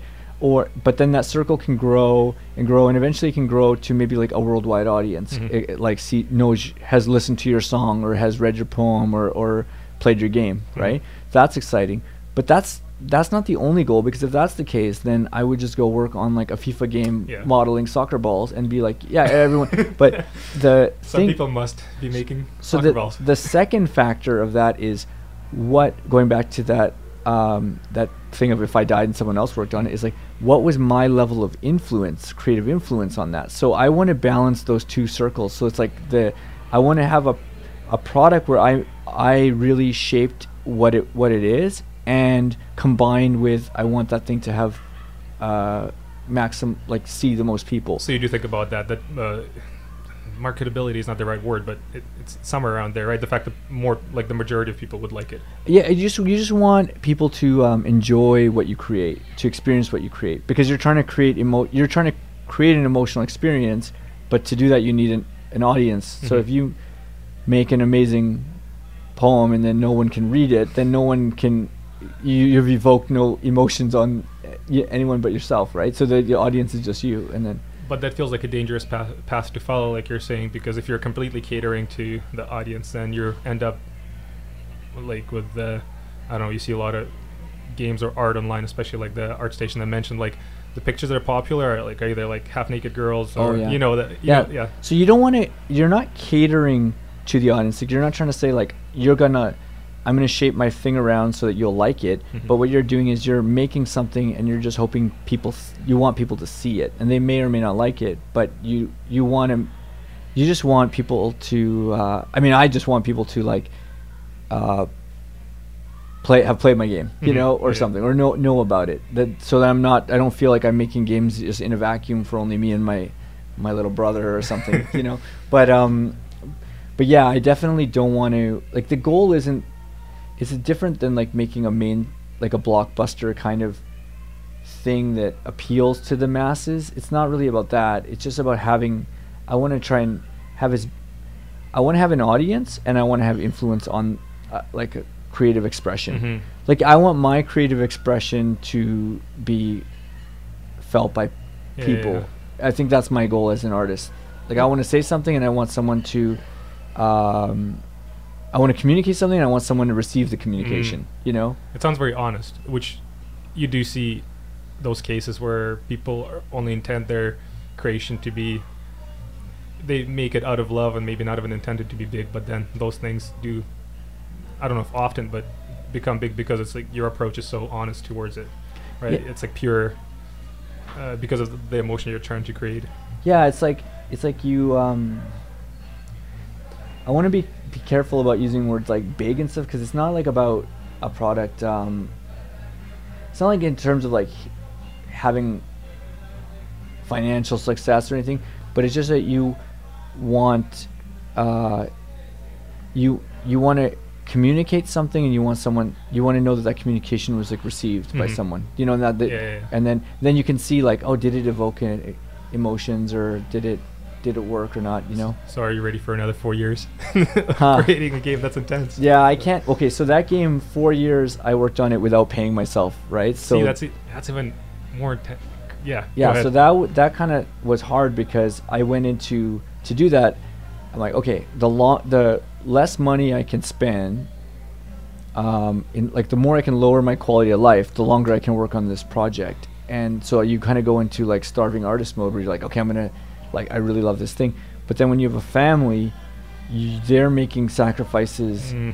and then it, it becomes like a blurry line. So I think like it's you can. I don't think I can do that again now that I have a kid mm-hmm. and stuff. I don't like it would. I I can do that to myself, but I can't do that to her. So yeah. so now I have to find different. Like I can't just stop working and live off a tiny bit of savings for four years. You have to or or, or working like one or two days a week or something. Like now, you know, I have to provide a reasonable, um, consistent quality of life for her. So I got to find. So I can't, uh, like, um, I don't have as much time available. Mm. So I got to try and make things work with less time. That seems incredibly tough. And uh, that's why uh, I'm very curious to hear more from other artists on how they manage that specifically, because, you know, time management in general and priorities is such a, it seems to be a very common topic, because just, you know, everyone faces twenty-four hours, and yeah. figuring that out is super challenging, and being very efficient, but then, like you're saying, fair to everyone else around you. Yeah, because it, I think that project did ultimately kind of cost me my marriage and stuff, right? So it, it was tough. Yeah, it um I don't want to do that uh, like to my child, you know. Yeah, uh, yeah, but yeah. then but I think that I chose something that was like a big scale project, like mm-hmm. make, making a large scale video game um that required four years, but now I'm using like smaller, like the little sketchbook project with Jaya, that that's not going to ruin any lives or anything. So and then, you know, so I think and then I think um finding the right level to take on, I think. Does it does do those books give you the same uh, relief of creativity? Yeah, no, it does. It, so it's not the scale of the project, it's the scale of the creativity, you mm-hmm. know, that cool. We got a um, yeah, I'm excited for you. You gotta, you gotta let me know about the game, though. I'm curious what you're. Okay. Would you? Uh, I got, before we get into recurring questions, I try to have a couple that are consistent through the show. Do you? Uh, I was actually wondering about that. Do you plan to go into try something in V R? Is that something? Is that something that's interesting to you, especially in games? Yeah, I like. I. I de I um, when I first started thinking about V R, I got really excited about a particular like aspect of it, mm-hmm. and and then I wanted. As soon as you start imagining a game, like it's just you get excited, and mm-hmm. and I think like um, yeah, there like I don't really care if something's like what format it's in, like if if a game is V R or if it's like a computer game or if it's like a board game. It's more like the content of it, mm-hmm. and so. But I got excited by a piece of content that would be a cool V R game at one point, and then I was like, okay, if I ever make a V R game, I want to make something like this, you know, and yeah, yeah. and. Yeah. So is that a yes or a no? Well, no, I, I, I don't think like my next game is going to be a V R game. Is no. It too complicated? Um, no, it's not that it's too complicated. It's because it, a V R game can be really simple, mm. right? But it's just um. Yeah, I just I have a list of things that I'm super excited about doing, and and you can only do the thing that's on the top of the list, and that that one is a few down, you know. Yeah, yeah, yeah. So I get it. But if someone came up to me and they're like, "Hey, we need a V R game, and here's a budget," then I would shuffle that to the top. Yeah, so you just need that. Uh, it's like whatever pace for the time, like you're saying. Yeah. To be able to provide, and then just show your creativity. Yeah. And then, actually, as an art director, do you feel like at work you can get that fulfillment these days? Because, or mm. does it still? Not, is it still not the same as like you're saying, creating your own game? Yeah, they're like it's like different, different types of fulfillment. So I think on my game. Um, that I work on my full-time job, I feel fulfillment um, with solving those challenges that are there in front of me. Mm-hmm. But then the reason that I go home and make independent projects is because I have a, other challenges that excite me that I can't get from, you mm. know, working on a big commercial title, you know? So I find value in both. Like, mm. I think, but they're two different, they fill different needs. Uh, I think for my personal projects, it's just more about expressing something personal, you mm. know, and creating a product around that. And then the other one is more like, almost like, um, like how do we work with this team and make things as good as we can? And, and like, you know, you look at what the designers are trying to express and like, okay, how can I help you guys express that? And it's like a different thing. So they're just like different constraints? Yeah. I learn a lot at work and I learn a lot in my other personal projects. So they, like, as long as I'm learning, I get to keep excited about both. Out of cu curiosity, uh, uh, it seems like a challenge. If you work with a team and you know, uh, like the team could be junior, for example, so like the what they can create, you know, it's not on the like high level as you would like to, because I'm sure, you know, different companies, different budgets. How do you, like, have you found creative ways of either working with the people? And because if you have a vision and then the vision that you have cannot be achieved simply because of, you know, time or actually uh, sometimes skill, like, have you found ways going around that? Yeah, I think, like, you know that game um, Octodad? Did you ever see that game? Maybe. It was like a really... It was like a PlayStation game, and it was just about this octopus that he's an octopus, but he has a human family, and he's trying to pretend he's a human, and he wears human clothes, and then he um, every he has to do things like make his kid a bowl of cereal in the morning, and it, the ga the gameplay is you're just trying to control these tentacles, and like everyone's kind of, if you screw up, people start like looking at you funny and stuff, and start realizing your family starts realizing you're an octopus, and um, that's a great idea. So the team that made this, it was a they were like a there were students in uh, school, and they made this as their student project, and then they like after school they're just like let's let's make it again as a commercial project. And so they didn't have a ton of experience like three D modeling and all that stuff, but the style of the game and what they wanted to communicate was aligned with their the w with their skill level, so it didn't strain it, you know, like they, they had a very mm-hmm. simple art style that they could all achieve, and in the end nobody really knew that it was not a, like a group of veterans that made this game, because it it did a good job of achieving what it set out to. So I think you need to like look at your team, and then sort of the pro project needs to be aligned with that. So if you have like like a bunch of like totally newish uh, junior people and that's your team, you can still make a kick-ass project. You just need to you not try and make G T A yeah, seven, yeah. you know, or so you, you just adjust your vision then. You're just the yeah. You pick you pick something that that is aligned. You, you, you might focus on something that f the art style is based around simplicity, or, you know, maybe you make like a really cool like stickman game that's super compelling mm-hmm. and, and that they're like, you know, and, and yeah. then if you if your artist can't draw, but then all of a sudden it's like people just love how cool these stickmen are or something, you and know? People do love stickmen, actually. I, I know it's an example, but do you remember those videos of like stickmen fighting or something like that? Yeah. I think that was a huge video, yeah. Yeah. Ah, so I think, I nice. think, I think just make sure you're I think the style of the project and the project itself, if it's aligned with the people that are making it, so that yeah. they can, you're setting them up for success. That's the thing. Very cool. I'm learning. I'm learning too much. I definitely am gonna have to really listen to this. I really like the what you mentioned about how, what, what would how would the project be like if you're dead? I know it's very very dark, but I think it's such a cool way to look at it. All right, so uh, I guess uh, let's do a couple of these recurring questions. Uh, if you were not If you couldn't, or if you weren't creating art, can you see yourself doing something else? Yeah, yeah, yeah. Then I would have, I would have done fighting, fighting. Yeah, or a little cheating. I guess it's an art still, but yeah, I get it. Yeah, I guess everything. Yeah, or, or music. Um, yeah, I would have loved.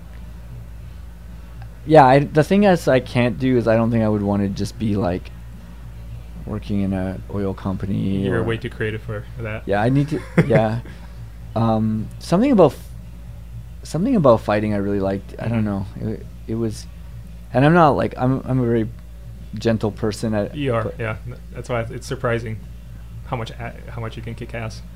But well, I don't know if I. I don't think I can kick ass anymore. You can't but kick ass. But it was. There's See, just you're being too nice once again. But um, yeah, I think those. Those were the things that I felt the most torn between. I was I'm not that good at mu music as I'd like to be, but I I really I love it so much. Do you miss competing? Oh, competing? Yeah, yeah I really I, I miss competing a lot. Um, but now it's interesting because now I'm too old to like really like even now if I wanted to go back and start doing it and competing, I would feel like oh, I I kind of you know I sh I missed that window and then mm. Well, because you you would want to do it like full on. You are you the kind of person who if you do something you want to do it to the fullest? I was, and now I think that now that that window's gone, I kind of think like I didn't want to start going back and doing it recreationally mm-hmm. now. But before I, I it was like all or nothing for some reason. Just gotta watch out for your hands and knees. Yeah, these things make money. Can't. Uh, yeah. Um, I guess the second question you kind of answered. Uh, it's if there's no right way to make art, you know, being art being such a broad term, but also there's so many rules or no rules at all. Um, how do you usually judge yourself um, to make sure that you're creating something? Or do you have rules for yourself to make sure when cre you're creating art that you're, uh, I don't know, m making grade with some sort of guidelines? Do you have that? I think you may have answered that though. So like the question is if you um, if there's no rules to create art just because such a like a it's such a broad world. Yeah. Is that not a good question? Maybe it's not a good question. No, but because to me what you're saying before is like kind of being honest with yourself and then knowing uh, w whatever the, the path you're going to follow with that intent and the feeling that seems to be your criteria uh, of uh, creating something. Because, you know, it's like you're saying before, you can draw or create anything, right? And then it can be an abstract painting and then what rules are you following then? But I guess in the end, what I learned from you yeah. is uh, that you just find that intent, right, and find that feeling, and just continue pursuing that, and whatever that means, and whatever those that create uh, rules that can create, right? Yeah. Did I get that right? Yeah. Did I, I learn? Yeah, I think for me, just like I know, I have like a goal of what I want to cr create, what the thesis of something is, and then that sort of just guides. I guess as long as I deliver on that, then I feel good about it. Yeah. And we got the last one. What advice would you give uh, your younger self, let's say around the time that you're going to post-secondary to get your paper? Is there anything you tell yourself then, if you could? Yeah, for sure that, like, now I realize when I, you have less time, like now that I have a kid and I'm single parenting, I have a jo- day job, and I still have to try and find time for personal projects and stuff, I've become so much better at making minutes count, mm. you know, and I think if somehow you could just be like, hey dude, like you're, you know, there's a, you could be way more efficient with your time. That would be like, you can, but it's kind of like if you pretend you have a, a job where you earn um, a lot of money, mm. but you are really bad with money, managing your money. So you always waste it all, yeah. right? And then all of a sudden you, you lose that job, you have no money, and then you learn how to like budget yourself properly. But then you're like, oh man, now if I went back and was earning that much money, I think how much I would save, right? Are you saying there's no other way to learn it but to fail? I, I think, yeah, I think you need to, you need to kind of feel that it's scarce and precious, and then you'll learn how to manage it better. And then, so I, I feel like I would want to go back and tell, tell myself to... Do you think you would listen? No. No. Because, see, that's because when you hear that stuff, even at that age, you all hear that time, stuff right? all the time. Yeah, it's just yeah, yeah. in one ear, out the other. Uh, there's no other way to learn. Well, I'll try to. I'll try to learn. If you're listening, take that advice. But it's very hard to take. And, um, and the lighting in the studio is so nice right now. I think this would be a cool painting. I think okay, it's like the first day of spring in Vancouver. I'm, I'm actually gonna take a quick photo. I think it's gonna be cool. Maybe I'll make you into a painting. We're. Uh, I guess if you're listening, we're in uh, on Hastings Street in Vancouver, and we're look, looking out onto the just yeah on the street. It's really cool. Sometimes people distract us, but the lighting is so amazing because yeah, it's already like getting close to sunset. Okay, one second, I gotta take this photo.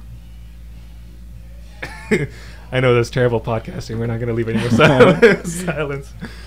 Uh, dude, I, I, I yeah, go ahead. I thought of one thing though. One contradiction to what I was saying is like okay. it's funny in my video game work. Yeah. I want to. I said I want to make stuff where. Um, I have the most, the m where I get to make a s creative statement with it, and then I want, then I really want it to have like a wide group of people that can hear it, right? Mm-hmm. Hear that statement. But it's funny because I find fulfillment with my J A project. That's the opposite. I want to have, it's a maximum amount of um, creative statement I'm making with that, but I don't care if anybody sees it or not. So Yeah, that's interesting. But does it feel complete to you by the fact that she sees it? Is yeah, that the, right? Yeah. The, does it mean that, does it, the, does it always have to be someone on uh, the other end appreciating the art for it to be complete? Do you feel like that? I think because you, when you're creating it, you could be that person on the other end too, mm. right? So you, it always starts with one as your audience, as you, and then, so that might be, you might, you might be okay. It might fulfill it, but. I, I hear that example brought up often, like if you could just go into a cabin in the woods, make a bunch of art, and then just destroy it, or people will never see it. Is that satisfying? It, you know, that's, yeah, it's funny, because I, um, I thought when I was a kid I wanted to learn guitar, and I remember thinking it's probably for the wrong reasons. Like I wanted probably to be cool, or, you know, like I wanted that, I wanted people to think of me as a person that could play guitar. But then, um, and I learned it. And then as an adult, I wanted to learn the cello. And I remember when I was thinking about what would I ever, if I was on a deserted island, would I, um, would I want to learn the guitar still, right? And? And I think the answer was no. Back then, the answer was no. I'm like, no, that doesn't make sense. But then as, as an adult, when I wanted to learn the cello, it's just because I found the cello so beautiful. Mm-hmm, and yeah.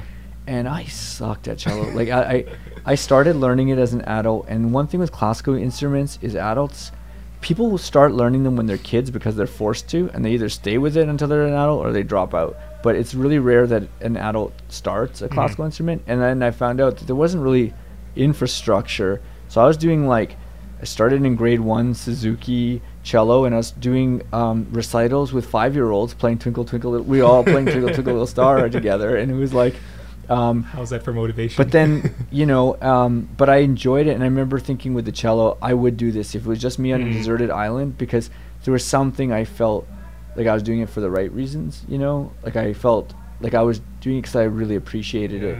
Um, and I knew I would never, no one, I don't even want anyone to hear me play cello because it sounds awful, right? But um, yeah, so.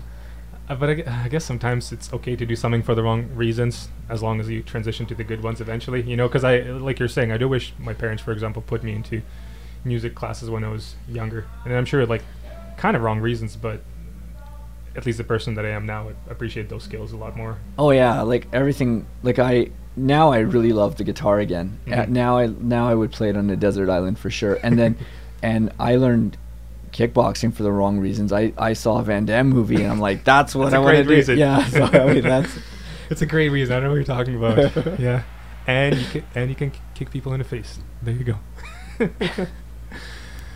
Oh man. Okay, let's see. Yeah, I think we're gonna have to wrap up pretty soon.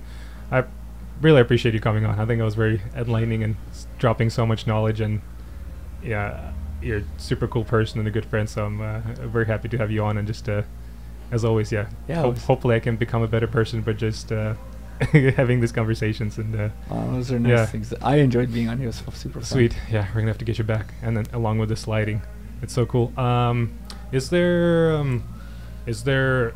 Do you want people to find you somehow, or the projects? Do you have a website you want to drop there uh, for people to look up? Uh, no, that's okay. There's, right? there's yeah. no, you know what? you, if um. Yeah, my, um, no, I don't really like, I don't really Twitter or do, like, I mean, yeah. I think, like, my project is called Secret Ponchos, but in a way, I right now don't want anyone to go check it out. I want, I really? want, yeah, I want, um, I want people to wait until the, the new version that we're doing is ready. Mm-hmm. And then we're gonna, then, because right now, um, yeah, it's, it's like there's a version out there that I'm we're making a new version. I'm super proud of, and I yeah. think like I don't even want to. Yeah, I want people to wait until until the good one is out. Wait until the super awesome version. But but I think um, yeah, maybe next next time I come around, we'll be able to be further along where we can like share stuff. Talk about a s very special project then, I guess. Then, yeah. yeah, cool. I guess we'll just have to get you back. Um, well, all right. Well, uh, I guess then um, everyone, thanks for listening. I guess. Uh, If you want to learn more about Creative Theory Podcast, just look us up on Instagram or Facebook. Um, we'll be back in two weeks. Otherwise, next week we got Snackcast where our one, with our awesome, wonderful friends. So if you're going to be missing your uh, dose of uh, art conversations, uh, make sure to tune in. Otherwise, yeah, thanks so much. I really appreciate it. It was super cool. And uh, I'm going to have to re-listen to this. All right, people, thank you very much. Bye.